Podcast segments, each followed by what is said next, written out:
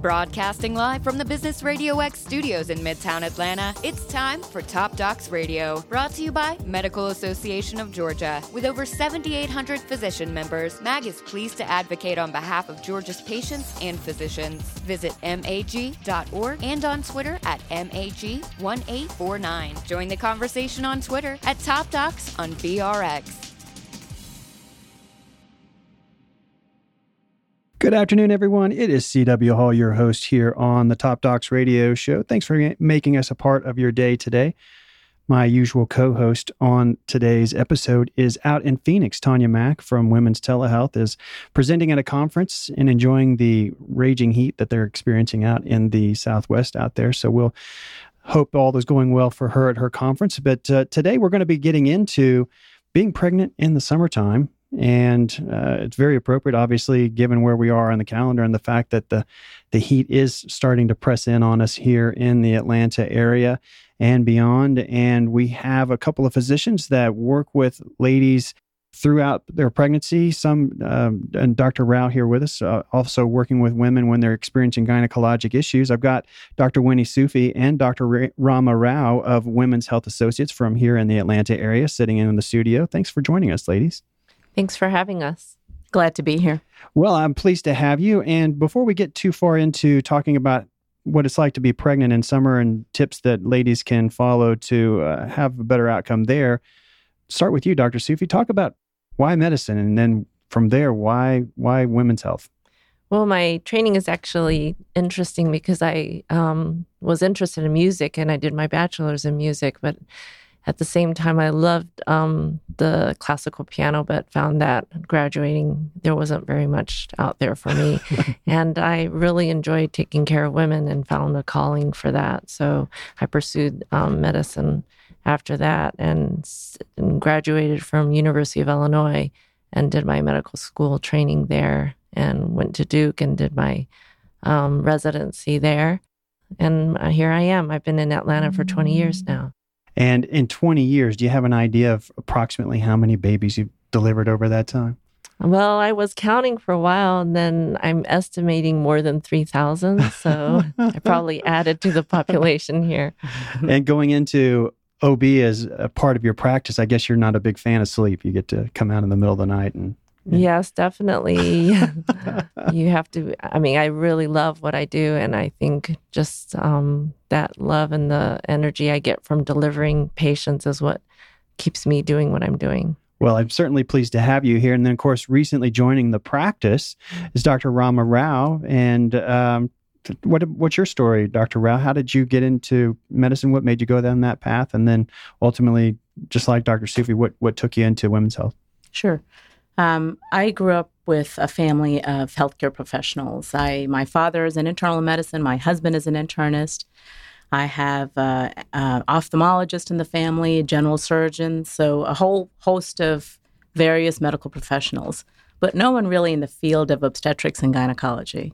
Being a woman and taking care of women with various aspects of their obstetrics and gynecologic health you know, anywhere from delivering their babies, and then once they're done with that aspect of their life, moving on to the gynecologic aspect of their well being really attracted me to that field. So I'm the first one in my family to get into this field. I always believe that taking care of a woman is so rewarding, and I'm passionate about it. But really, let's think about it for a second. Who wants to take care of a sick man when you can take care of a beautiful woman? So there you have it. I can understand that. Yeah. Um, and so I also went to uh, Tulane Medical School um, for my uh, medical school training. Had an incredible training there, and then went off to Robert Wood Johnson UMDNJ up in New Jersey for my residency. I was in private practice for about seven years, and then I decided to go into a um, gynecologic surgery fellowship which I actually undertook here at Northside Hospital. I finished that and um, happy to provide all what I can do for these wonderful women of the city of Atlanta. And that's really where you focus your particular practice now is in that gynecologic surgical space. You don't really deal with delivering babies anymore. You you're you're focused on that uh, gynecologic surgical side. Correct. My entire focus is taking care of the gynecologic health and well-being of women. Now, does that go into the the gynecologic oncology as well, or how does that flow in terms of your, mm-hmm. your particular so practice? So, the field of gynecology has you know general gynecology and then more complex gynecologic surgery and then after that is really the field of oncology gynecologic oncology Okay. so in order for us to do gynecologic oncology surgery you need even more specialty training more even more than what i've done so after my residency and after being in private practice for several years i did a two-year fellowship where i did probably about seven eight hundred gynecologic surgeries in that two-year period and so, um, had I wanted to do oncology, I probably would have would probably need to do two more years of just specifically cancer surgery. Man. But I think I'm going to hold off on that for now. I mean, after all that school that you've been through, uh, I would, I think I would go the same path and, and, you know, leave it to the folks that are already have already gone through all that. That's exactly right. In your time of doing surgery, was there a, a situation that kind of leapt out at you where maybe the, uh, you know, it was just one of those that really made an impact on you in terms of the either something that happened with the patient or their outcome? What really stands out along you know, as far as just thinking about one specific patient, CW, it's hard for me to expound on that. To me, just on a daily basis, we see so much with all of these women who have, you know, anywhere from pelvic pain to uterine fibroids to an ovarian mass to urinary incontinence, where they're unable to really go out into the society because of all of their various gynecologic problems. So to me, I think that for me on a daily basis, I see so much. And um, really, I have an impact on these ladies, and these ladies have such a huge impact on me. So every day to me is a blessing to take care of these wonderful ladies. And what about you, Dr. Sufi? Over 20 years, over 3,000 deliveries. You have anything, you know, situations or an experience that really stands out for you? I have the same um, sentiments as Dr. Rao. I mean, every delivery is special. I mean, you feel that you have that impact for bringing a baby into the world. It's so special to be included as part of that special moment. And our practice is unique in the sense that each of us have our own set of patients. So we take care of them the whole pregnancy and we probably deliver 80% of our own patients. So we really have that connection and that rapport with the patient.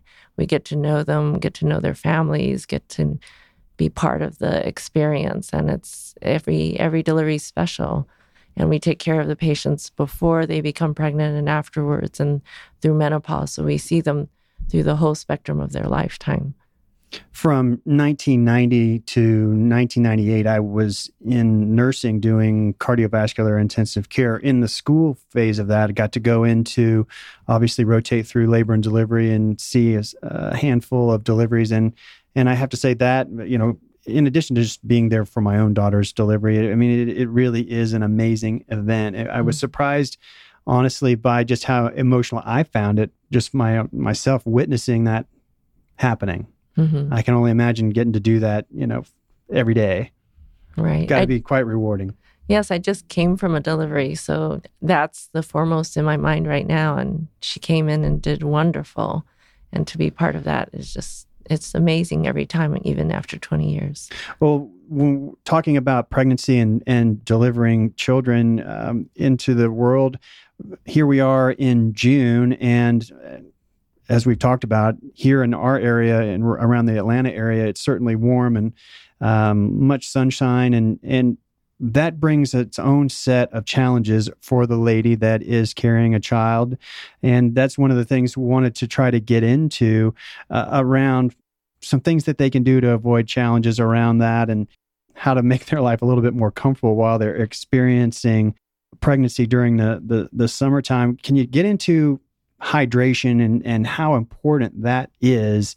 Because I can imagine that when you're having to, to basically manage hydration for two entities or more, that it can be challenging when you're losing water through sweat and perspiration and just breathing. Definitely. We um, focus a lot of our appointments right now with the heat and making sure that patients are hydrating and staying out of the sun, watching the heat index and making sure it's not yellow or more the color codes. Um, but hydration is very important because if women become dehydrated when they're pregnant, this puts them at an increased risk for preterm labor. And a lot of women ask, well, how much should I hydrate? And I tell them to gauge it according to what their urine looks like, the color of their urine. If it's light or the color of lemonade, that's good. If it's darker, it gets then they're not hydrating enough because everyone's different in terms of how much they're they are outside and how much how active they are. So hydration is key and in in this type of weather. So it's not necessarily you hear guidelines, eight glasses of water a day, things like that, but it's not so much that because it can really vary from person to person. I would assume. And as you say, using the color of the urine when you actually go to the restroom is is the big guide. Am I getting enough water? Because one quantity for one person may not be the same effect as it is for someone else. I assume. Yes, that's correct. Now, what about what to drink? I mean, obviously, I would assume water is probably one of the better things, but are there other options? I, am sitting here uh, drinking a, a, Coke Zero. I'm sure that's probably not the best for a number of reasons, um, but that's, I, I think, what we're consuming to hydrate is probably an important factor. Right. So, water is probably the best thing to hydrate, but if you have an athlete or someone that is outdoors and sweating a lot, you do have to replace some electrolytes. So you may want to take some Gatorade. But on the other hand, you don't want to drink too much Gatorade because it's that much salt can cause swelling as well. So everyone's different in terms of their activity and how much they're sweating and how many uh, electrolytes they need to replace. Talking about hydration, something I learned yesterday, accidentally, my wife has decided to do some juicing over the next week or two, and and one of the concoctions had celery as a mm-hmm. component. Mm-hmm. And she she commented at the end of the day, I can't believe how much I was going to the bathroom. I was going to the bathroom, going to the bathroom. Well, ter- evidently, that celery, particularly when it's juiced mm-hmm. like that, can be diuretic in nature. And I didn't I didn't know I'd never heard that before. But she said I was going to the bathroom constantly. So I mean, I, I, I would imagine that a lot of people don't understand that there's things like that, like caffeine in the drink that I'm drinking right now. Those mm-hmm. things can cause us to lose water at a faster pace. Right. And also, you have to make sure with the juicing that the foods are pasteurized or that they're washed and cleaned well and um, that there's not too much sugar because you, a lot of fruits have a lot of sugar. So you have to be careful, especially diabetics or gestational diabetics. And on the topic of hydration, what about exercise at this time of the year? I know that that these days they say you can train if you're a runner or you do other types of physical activity that you can stay active really about it almost as long as it's comfortable but what about that in terms of are there issues to think about with regards to not only hydration but body heat things like that and how they might affect the baby yes exactly so if you're used to exercising you can continue um, exercising and just i would tell patients to make sure that they review it with their provider on their level of activity to make sure that their pregnancy isn't having any complications that would preclude them from doing certain activities. But if they're used to jogging, then I would try to avoid the midday and jog at night or earlier in the morning to avoid the heat and just be very cognizant on how much they're drinking to make sure they're hydrating. Now, does being physically active like that have any kind of impact that we know about with regards to the risk of going into labor early or preterm labor? Does that put me at greater risk or not really? If someone's used to exercising, it shouldn't be a problem to exercise again, but as long as their pregnancy is pretty um, normal and, and there's no complications, then it shouldn't be a problem talking with women's health specialists, Dr. Winnie Sufi and Dr. Rama Rao of Women's Health Associates here in Atlanta near Northside campus.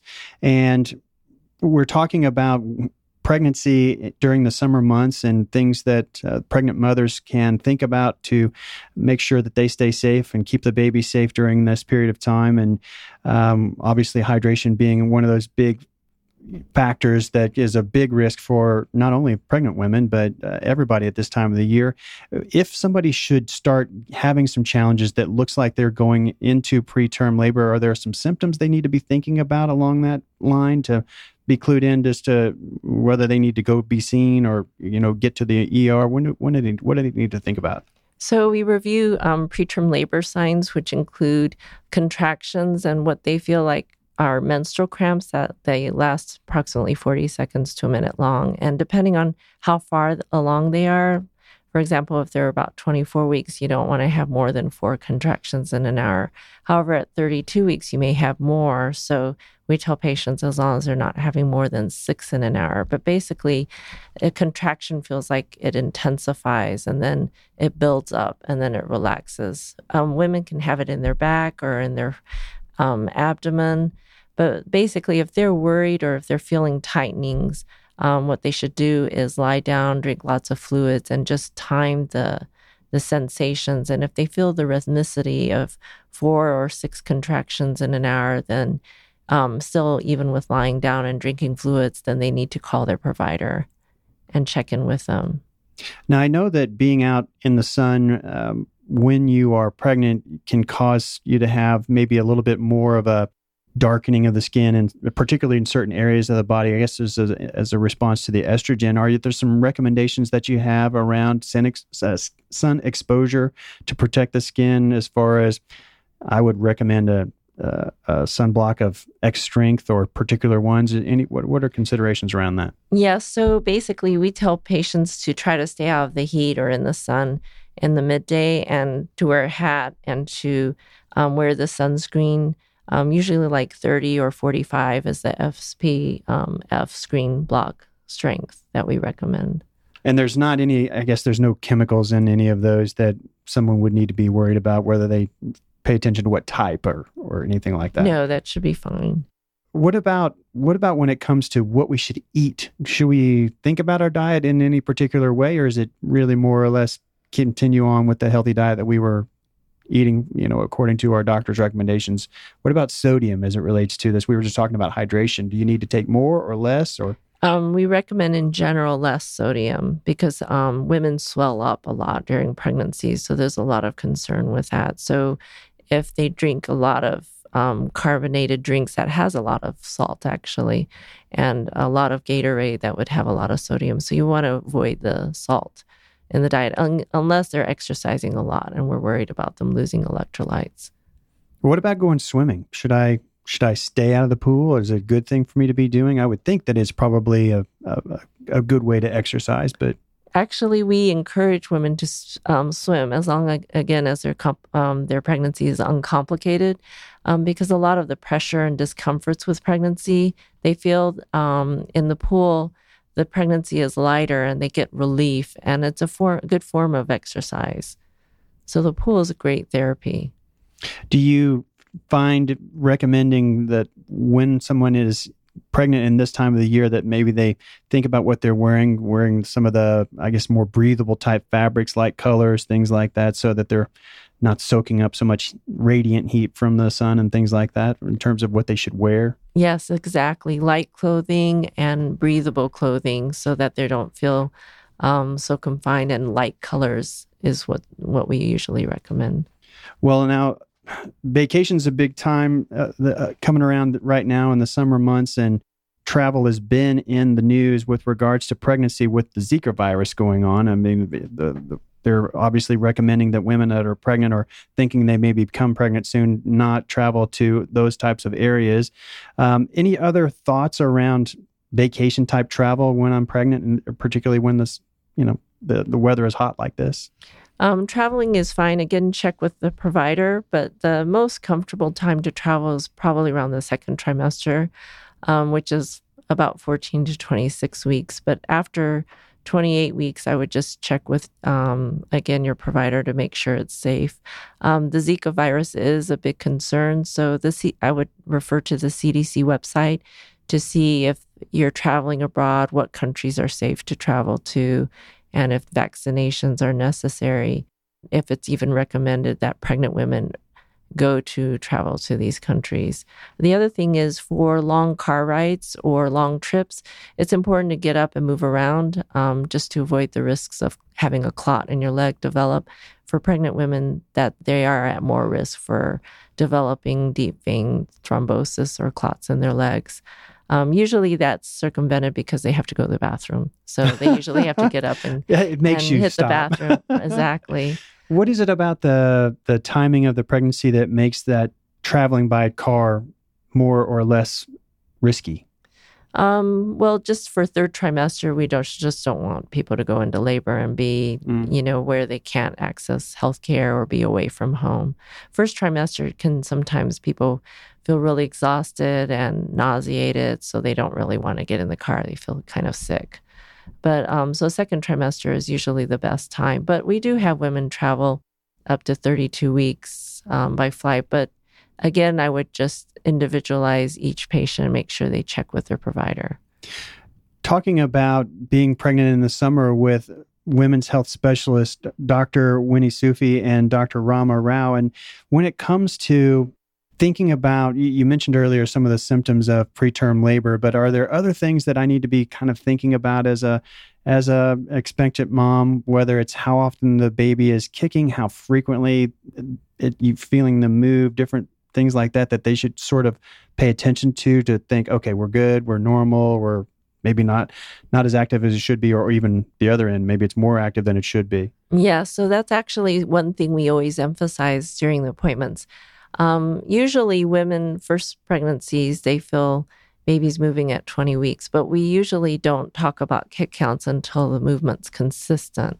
Usually, around 24 weeks or so, we start talking about movement counts and kick counts. Not really kick counts, but any kind of movement where they should feel. We usually tell patients to check after meals, like after breakfast, lunch, and dinner, and make sure they feel a good period of movement. For 24 to 32 weeks, we say on the average four movements in an hour, not to check movements every hour of the day because you won't get any rest or but um, just after meals to make sure they feel a good period of movement. After 32 weeks, we increase that to six movements in one hour after meals or 10 movements in two hours. So is it, it would, so it would be worrisome if we weren't feeling that sort of a frequency of movement in those periods of time. Yes, but I would like to also say there are cases where the placenta is in front or anterior. So, women, some women may not feel all the movements. So, that's why we say it has to depend on when the baby starts becoming consistent for that patient. Then we tell them to look out for that. But there are some women that don't feel as much movement usually. So we don't want them to get all nervous if they're not getting those kicks.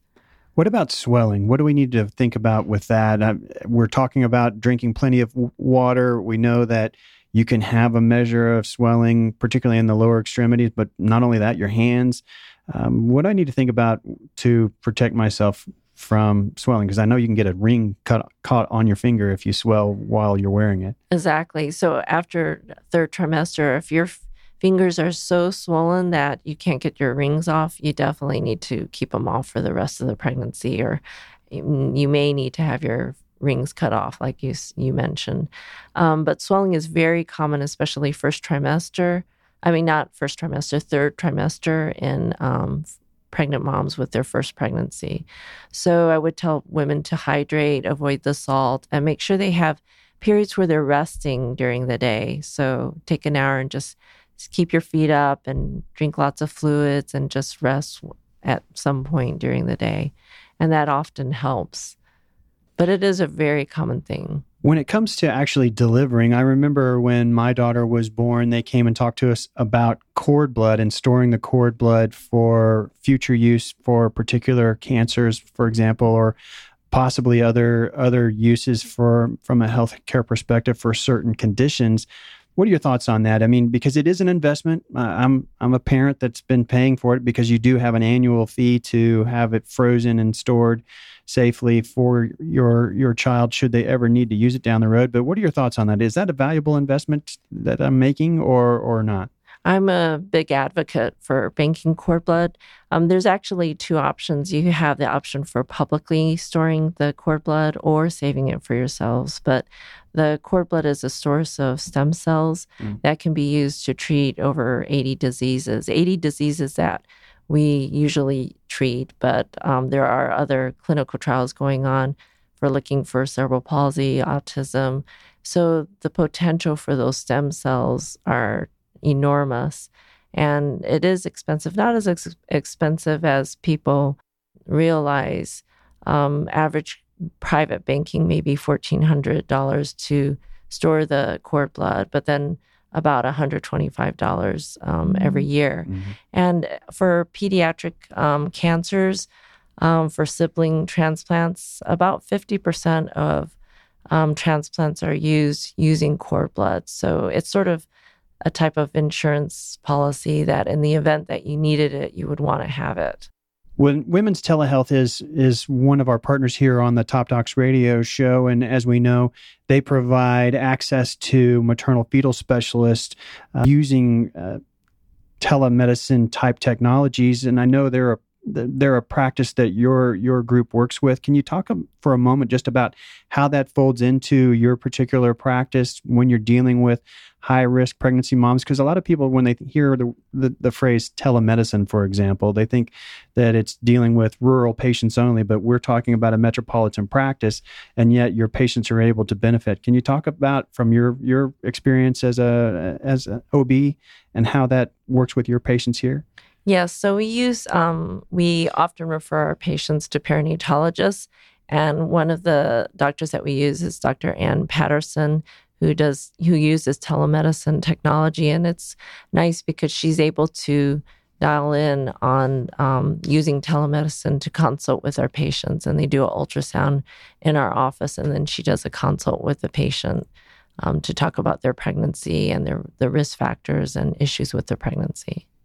Well, it's it's nice to be able to talk to one of the physicians that are actually deploying this kind of technology for their patients to get a sense of what it's like for for you and and your particular patients. Dr. Rao, going back to your conversation earlier with regards to your, your surgical work, Mhm. I know that technology has changed a lot these days, and there's a whole slew of new different ways to do a surgery from robotics to uh, minimally invasive approaches and so forth. So for you, what would what would you say since you've been practicing here in the last little bit? What what are some of the big advances around gynecologic surgeries? Sure. I, I think that the field of surgery in general is moving towards minimally invasive technology. But specifically, the field of gynecologic surgery, we are utilizing laparoscopy, utilizing Da Vinci, uh, robotic surgery, um, really to manage the a, vi- uh, a variety of gynecologic issues and problems. Um, so I, I really think that a lot of OBGYN physicians around the country and specifically in the Atlanta area really are utilizing laparoscopy and robotic surgery to handle a lot of the GYN issues that women present with. And laparoscopy is where you just make some very small incisions, half inch or inch long, and and access it via some instruments that I guess the abdomen is distended using some some gas, That's right. and then you're able to then using these devices. I don't see how you do it, but it's it it's um, through very small holes and openings. You're able to avoid that big midline or transverse type That's in- exactly incision right. that takes a long time to heal from. Right. So laparoscopy, exactly what you were saying, CW. Usually, um, at least I use about three small incisions. They're about a half a centimeter, you know, anywhere from four to five millimeters per incision, which is really, really small. Um, and then you use um, these long instruments, and these long instruments basically become your hands, if you will.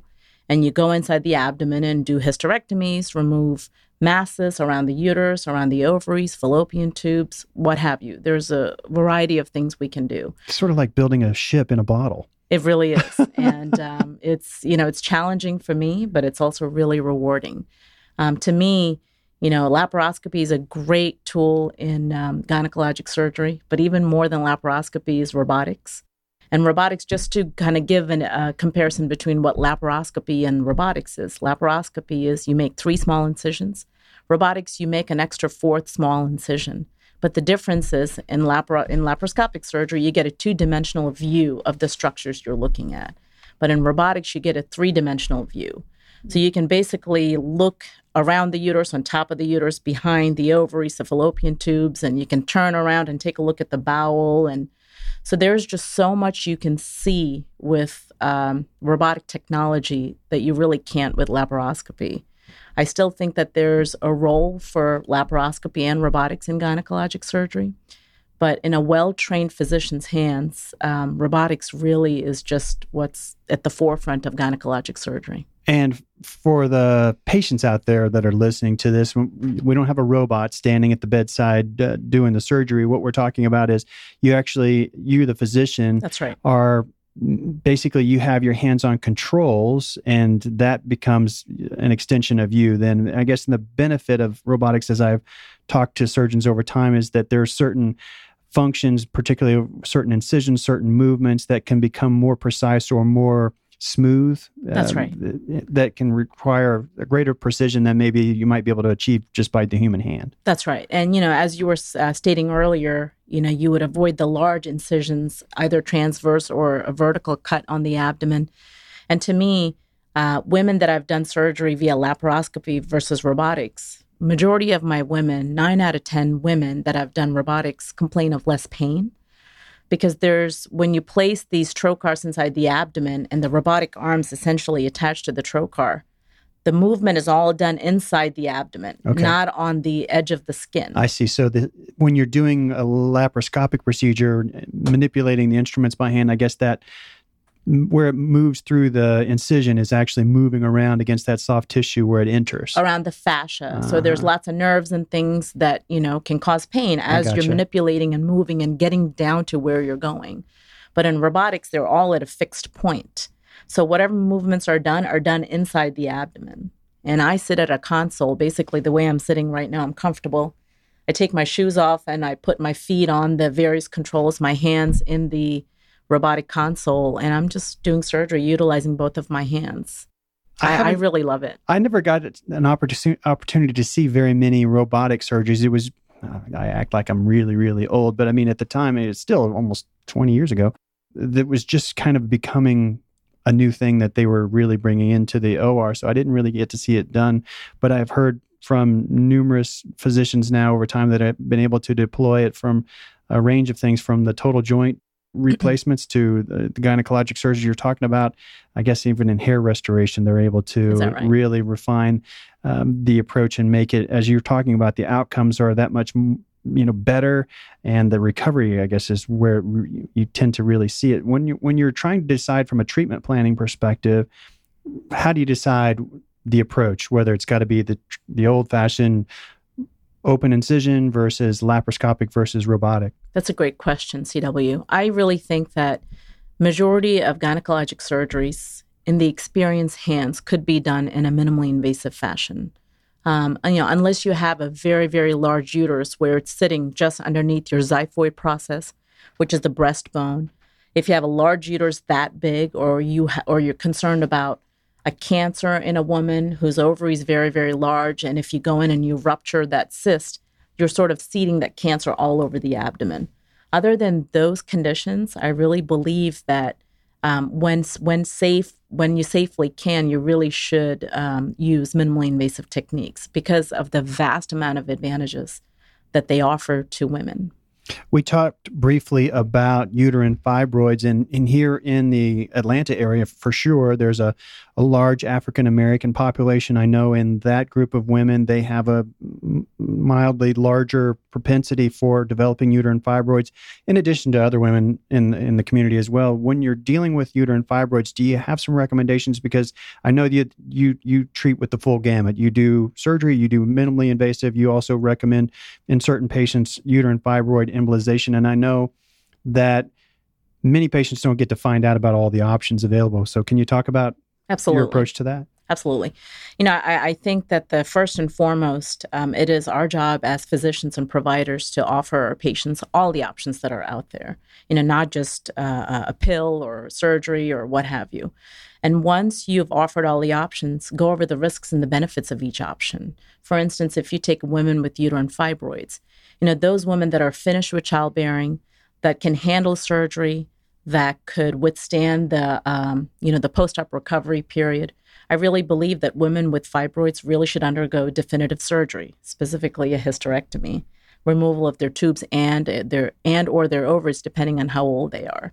But women who um, still uh, want children, I think that myomectomy or just removal of the fibroid is a great way of approaching that. That also could be done in a minimally invasive fashion, laparoscopy or robotics. And I think that women that are really not good surgical candidates, such as women that have other medical issues, such as, you know, cardiac problems, lung problems, where the anesthesiologist is not able to put them to sleep for a long period of time so that they can undergo the surgery safely. I think those specific women are women who have a bleeding disorder or who clot easily, you know, who have blood clots in their legs or blood clots in their lungs you know, because surgery only increases those risks, unfortunately. So, those women that are very ill, but still have fibroids and bleeding problems, as long as they have a negative biopsy sta- stating that there's not a cancer of the uterus, I think that those women are great candidates for the uterine fibroid embolization. I know we do have, we were talking uh, before we went on the air today, there, I know that there are some interventional radiologists around the area that perform those on a regular basis and getting to somebody that does them regularly is obviously a, a, good thing so if that's an option for you there are certainly physicians around the area that Absolutely. are that are good with those um, do you have a lot of times over, over the years as i've been speaking with physicians a lot of times there'll be patient groups or, or conditions that I wish that patient got sent to me sooner, or or I wish this patient had sought care sooner. Do you have some thoughts on particular types of Absolutely. conditions where either talking to a referral partner, geez, if you see this, get it to us as soon as you can, whatever that might be. Do you have that for a physician or for a patient? Uh, that's a great question. You know, over the span of the last 10 years of my career since I finished my residency, uh, one of the things that I hear, whether it's my uh, my nurses or my friends or my or the soccer moms at my kids' soccer field, is um, they all say, "Well, you know, I have a friend who uh, has leakage of urine when she coughs, laughs, or sneezes, or I have a friend who feels like her uterus is falling down, or she feels a lot of pain and pressure." Um, or I have this constant need to urinate, and my doctor keeps giving me antibiotics, telling me it's a urinary tract infection. Well, after all of these things, nothing is being done. And they're also embarrassed to talk about it with their primary care providers. So, really, you know, what I, if there's a message I can give to women across uh, Atlanta and the surrounding areas is if you, if you know someone who has those problems or if you yourself have those issues, come see us. You know, let us talk to you about the options that we could offer. You know, specifically, painful bladder syndrome is a very, very, very common problem that I see, that I've seen in my practice. Women think that they have chronic UTIs, they have uh, pain during urination, they have frequency, they have urgency, and they think, well, I have a UTI. My doctor will give me an antibiotic. It'll help for a few days, but then the symptoms are back again. Well, really, it's not really a urinary tract infection. It is mm-hmm. something called painful bladder syndrome. And if you Google that, there's tons of things that you can do as easy as altering your diet that can really help with some of those symptoms. Now, is painful bladder syndrome, is that related in any way to interstitial cystitis? A different thing? Very good. Um, so interstitial cystitis was the old term. Painful bladder syndrome is now the newer term. Okay. So it's the same thing. It's just um, now, you know, the American College of OBGYN has decided it's going to call it painful bladder syndrome. Because if you really think about it, that's exactly what it is. Yeah. It's a painful bladder syndrome. So when you say things like interstitial cystitis, it really makes other people think, well, wait a minute, cystitis, is that an infection? So do I really need a pill for that? You know? So um, I appreciate the fact that ACOG has decided to convert the name to painful bladder syndrome. Any closer to understanding what the typical causes from what I understand in the past. We just, uh, some people had that problem, and I, and I guess there was some thought that it might be some measure of uh, autoimmune type response or something like that. Do we have an idea of causes and? I think that there's several causes. CW. Um, some of it is heredity. The other is the diet that we take in. You know, for instance, the Coke Zero that you're taking in, which is you know you like it, I like it but for some some of these women that have the propensity to develop the painful bladder syndrome symptoms, things like cokes or any type of soda, any type of spicy foods, pizza, the red sauce, wine, especially mm. red wine. All of those things are very acidic to the lining of the bladder. Okay. So, in these women over time, taking in all of these dietary things eliminates that safety coating on the bladder. It's called a glycosaminoglycans layer and it really wipes it away. So if you think about it, urine is very, very acidic, right? But we all don't, you know, when our bladder is filled with urine, we all don't jump around yeah, going, ouch, right. you know, I've got something acidic sitting in my bladder because we all have the protective lining. But when that lining is gone because of the things that we've decided to take in, all of the irritants really irritate the bladder. And these women have symptoms of urinary frequency, Mm-hmm. urgency. I think I have another urinary tract infection. So, heredity, diet, and uh, some of it has to do with, um, you know, some autoimmune states that Mhm. we're still yet discovering. But the bottom line is there's things we can do to help some of these symptoms. You know, I help moms on a daily basis at my kids' soccer field. They come up to me and they say, you know what, could you give me an antibiotic? I think I have an UTI. Yes. When I tell them I don't, I'm happy to give you an antibiotic, but I really don't think it's a UTI. Why don't you eliminate, why don't you alter your diet for the next week? You know, do a diary of what you're taking in and let me take a look at it. Let's see if we can eliminate some of those and let's see if you can get symptomatic relief. Any promising treatments available? You talk about the fact that, and obviously, if you can manage symptoms with diet, that's obviously the best because Right. we know diet is is a form of medicine, if you will. Right. But are there some promising treatments available now for, Absolutely. for that? There are um, things you can do, such as bladder instillations, where basically I make up a bladder cocktail consisting of four or five different ingredients. That basically a patient comes into my office, I um, put a cystoscope or, or telescope inside her bladder first to make sure there's nothing inside the bladder, like a mass or a lesion. Once that's done, then I um, place this cocktail inside their bladder and I let them hold it for about 30, 45 minutes, and then they void it out, like they, you Mhm. know, uh, uh, urinate it out. So, what that cocktail does, and I do that for about nine instillations. So, they come see me every other week. So, for about 18 weeks, they're coming in and out of the office. Um, it takes, you know, 10 minutes, five minutes for me to um, place the cocktail inside their bladder. It's, not an injection. It's a soft little catheter that goes inside their, their urethra, and I just instill the um, cocktail. And uh, my patients with the bladder instillations have had about 80 to 85% relief in their symptoms. Oh, that's great. I, I knew a colleague that dealt with, at the time it was IC, but um, it was it was very, very, very disruptive on her quality of life. I mean, she just ended up being really miserable, Miserable. and it really affected her work life as well. Um, so to know that there are some promising treatments around now that can help relieve that is is really great to know, and I'm pleased we got a chance to talk about it. I know I got you all out of the office in the middle of the day, and I've kept you here for almost an hour already. Um, do you have some final thoughts before I let you get back to the office? You know, I wanted to say that um, I'm glad that I'm going to be joining such a wonderful group of uh, physicians, uh, along with Dr. Sufi and the rest of the group. And um, Dr. Thank Sufi. you. Yes, thank you so much for giving us the opportunity to come and talk to um, all the women of Atlanta, all the pregnant women. And um, our website is uh, whaatlanta.com, and we have seven physicians and one physician assistant. So if um, if you have any gynecological concerns, feel free to reach out to us. Well, I'm pleased to have you here. I'm sorry that Tanya wasn't able to sit in with us today, um, but I'm, I'm certainly pleased that she introduced us to you. If you're coming back and you're checking out the podcast, if you've not done so already, if you look in the upper left hand corner of the show page, you'll see the Apple logo there. That'll take you over to the Top Docs Radio Show podcast, and you sub- you can subscribe to us. That way, each week when the new episode comes out, it's downloaded straight to your device, ready for you to check out when it's convenient for you.